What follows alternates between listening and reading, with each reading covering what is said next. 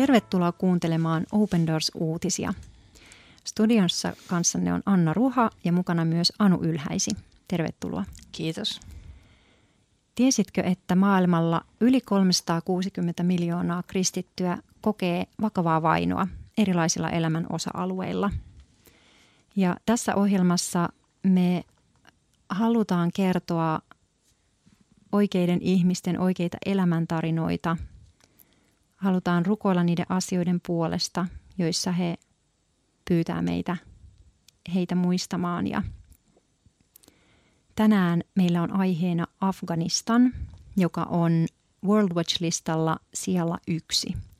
Eli World Watch listaa 50 maata, joissa kristityt kokevat vakavinta vainoa – ja pitkään World Watch-listalla on pitänyt sijaa yksi Pohjois-Korea, mutta kuluneena vuonna Afganistanin pistemäärä nousi neljä pistettä ja se nousi ensimmäiselle, uh, ensimmäiseksi tällä listalla, koska väkivalta lisääntyi siellä niin paljon. Kristityt joutuvat kestämään kaikilla elämän osa-alueilla yhtä paljon painostusta kuin Pohjois-Koreassa, vaikka vainon tapa ja sen toteuttajat on näissä kahdessa maassa erilaisia.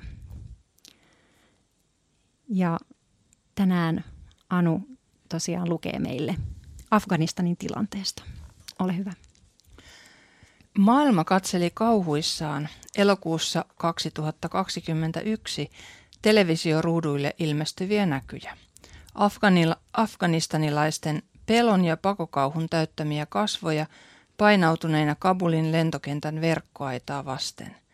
Ihmisiä kauhuissaan 20 vuoden takaisen ankaran hallintojärjestelmän palaamisesta, ihmisiä pelkäämässä kostoa tehtyään yhteistyötä länsimaiden tukeman liiton kanssa, ihmisiä pakenemassa niin epätoivoisesti, että sadat vaaransivat henkensä roikkuessaan lentoon lähtevissä koneissa. Mitä tapahtui Talebanin vakuutuksille, kun se väitti olevansa edeltäjiään maltillisempi? Pelkäsivätkö afganistanilaiset turhaan? Viime vuotta tarkastellessa nähdään, missä määrin heidän painajaisensa on toteutunut.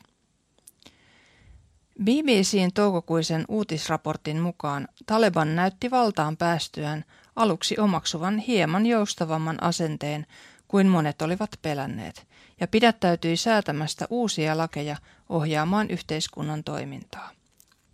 Keväällä asenne alkoi kuitenkin selvästi koventua. Naisten asioiden ministeriön sulkeminen vain kuukausi vallanvaihdon jälkeen oli osoitus paluusta naisten tylyyn kohteluun, joka oli kuulunut Talebanin valta-aikaan vuosina 1996-2001. Nopeasti kävisi selväksi, että sitä edistystä, jota naisten vapaudessa ja mahdollisuuksissa oli tapahtunut viimeisten 20 vuoden aikana, oltiin mitätöimässä. Vaikka Talebanin virkamiehet ovat esittäneet, että nykyisen hallinnon aikana naisten annetaan opiskella ja tehdä työtä, sen toteutumista estää ehto, että se tapahtuu ryhmän uskonnollisen lain tulkinnan mukaan. Taleban käskee muita kuin terveydenhuollossa työskenteleviä naisia pysymään kotona, kunnes sillä on toimiva järjestelmä, joka niin sanotusti huolehtii naisten turvallisuudesta. Talebanin täyskäännös, joka esti tyttöjä palaamasta kouluun lukuvuoden alussa maaliskuussa, osoittaa, että se ei ole halukas sitoutumaan yläkouluikäisten tyttöjen koulutuksen edistämiseen. Koulut on määrätty pysymään suljettuina, kunnes on tehty niin sanottu kattava suunnitelma, joka on sharia-lain ja afgaanikulttuurin mukainen. Viisi kuukautta on kulunut, mutta näennäisen helposti käsiteltävä asia, eli sarjan mukainen pään peittäminen, on ratkaisematta. Ja yksimielisyyden saavuttaminen tyttöjen koulupuvusta pitää useimpien yläkoulujen ja lukioiden ovet tiukasti kiinni. Uudelleen perustettu paheen eston ja siveyden edistämisen ministeriö on kaiku menneisyydestä. Se kertoo Talebanin halusta vahvistaa islamilaisempaa identiteettiä, joka sopii sen ankaraan tulkintaan sarjalaista. Vaikka monet säännöistä kohdistuvat erityisesti naisiin, miehetkään eivät välty tarkkailulta. Jopa paran pituus on säädetty. Kaikki poikkeamiset säädetystä käyttäytymisestä katsotaan hallinnon tiukkojen ideaalien pettämiseksi ja sen takia rangaistavaksi määräysten rikkomiseksi. Vaikka Talebanin asenne naisia kohtaan kertoo sen vallan käytöstä, vieläkin huolestuttavampaa on se painostus, joka kohdistuu kehen tahansa, joka ei mukaudu islamin uskoon.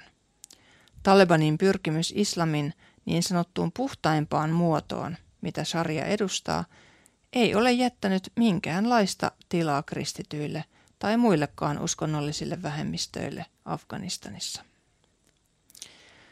Saadakseen kansainvälistä uskottavuutta ja hyväksyntää, nykyinen hallitus on innokas esittäytymään suvaitsevana vähemmistöuskontoja kohtaan.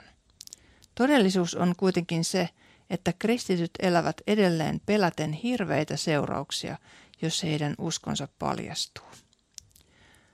Alueella oleva Open Doorsin kumppani Hana Nasri, jonka nimi on tässä muutettu, kertoi aiemmin, miten mestaukset ja julkiset teloitukset olivat yleinen käytäntö Talebanin ollessa vallassa 1996-2001.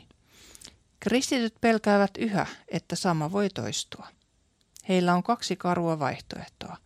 Paeta maasta tai elää piilossa peläten paljastumista ja tapetuksi tulemista. Kansainvälinen tunnustus näyttää olevan tärkeää Afganistanin islamilaiselle emiraatille, mitä monet julkiset poliittiset lausunnot heijastavat. Huhtikuussa 2022 Taleban näytti hakevan kansainvälistä suosiota kieltämällä huumekasvien viljelyn Afganistanissa. Koska vallanpitäjien on sanottu voivan kiittää omasta olemassaolostaan suureksi osaksi juuri opiumkaupasta saatuja tuloja, kiellon soveltamisen laajuus voi näyttää, miten paljon he haluavat mukautua kansainväliseen ajattelutapaan.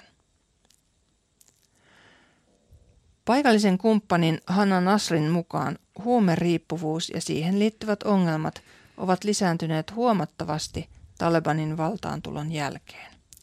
Monet afgaanit käyttävät huumeita eräänlaisena itsehoitona elämän vaikeuksien keskellä. Kivun helpottamisen sijaan huumeiden käyttö tuo kuitenkin vielä suurempaa kärsimystä. Se aiheuttaa sosiaalisia ja terveysongelmia, rikollisuutta, onnettomuuksia ja työtehon vähenemistä. Afganistan on ollut pitkään maailman suurin huumeiden tuottaja. Vaikka kovaan linjaan huumekasvien viljelyä vastaan sitouduttaisiin, kestää melkoisen kauan kääntää kasvavan huumeongelman suunta. Tässä artikkelissa on aika monikerroksisesti kuvattu sitä, millaista on, tai mi- miten monella tavalla niin kuin tällä hetkellä Afganistanin, Afganistanissa asuvat ihmiset on semmoisessa ehkä vähän odotuksen tilassa ja, ja monenlaisen niin kuin epävarmuuden tilassa ja, ja niin kuin monelta, monelta kannalta, mitä se merkitsee tällä hetkellä naisille ja mitä se merkitsee vähemmistöille, mitä se merkitsee tietysti myös kristityille, jotka siellä elävät vähemmistönä. Ja oikeastaan kristittyt, äh, kristittyjen on Afganistanissa tietysti pidettävä uskonsa salassa. Ne, jotka paljastuu uskoviksi, niin saatetaan sitten lähettää esimerkiksi mielisairaalaan näiden kertomusten mukaan. Sillä perheessä uskotaan, että ei, ei, ei järkevä ihminen voi haluta jättää, jättää islamia. Ja tiedetään sitten myös niitäkin surullisia tapauksia, missä on myös tapettu ihmisiä uskonsa tähden. Et tietysti on, on hyvä muistaa, että tällä hetkellä moni muukin Afganistanissa kokee semmoista epävarmuutta ja, ja pelkoakin varmasti, mutta erityisesti kyllä vähemmistöt on vielä semmoisessa niin kaksois, kaksoisepävarmuudessa tässä kohtaa. Mm.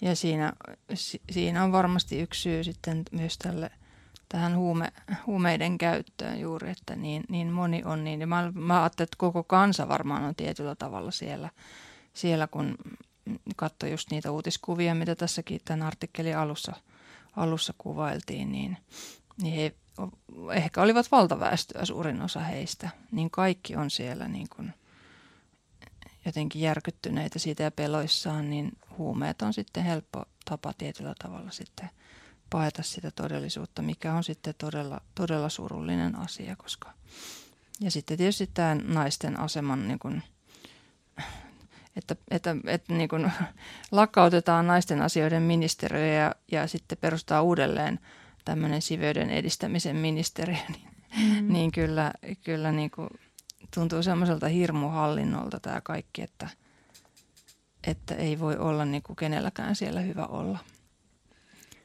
Kyllä tässä, niin tässä tätä tilannetta, tilannetta seurataan ja monenlaisten kysymysten keskellä, keskellä eletään ja, ja siellä elävät kristityt myös joka, joka arkipäivä tekee sitä valintaansa seurata Jeesusta ja, ja mitkä voi olla sen seuraamukset. Ja halutaan tässä ohjelmassa myös tuoda rukouksin näitä asioita kaikki valtien Jumalan eteen, joka parhaiten kaiken tietää. Me rukoillaan, rakas Isä Jeesuksessa, kaikki valtias ikuinen elävä Jumala, taivaan ja maan luoja. Me tuodaan sun eteen Afganistan. Me rukoillaan, että, että sun henki saisi tuoda sinne rauhaa, saisi tuoda sinne sun, sun sydämellä olevia asioita ja me rukoillaan myös kaikkien niiden vainottujen kristittyjen puolesta, jotka siellä joka päivä elää epävarmuudessa.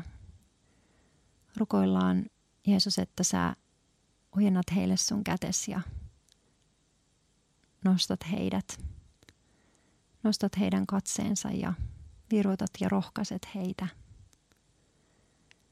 Kiitos siitä, että sulla on suuri rakkaus ja suuri sydän Afganistanin kansaa kohtaan. Jeesuksen nimessä. Aamen. Jos sinulle ei vielä tule Open Doorsin ilmaista lehteä, niin voit tilata sen osoitteesta opendoors.fi kautta liity. Ja ensi viikolla jälleen, jos Jumala suo, kuulemme uusin jaksoin.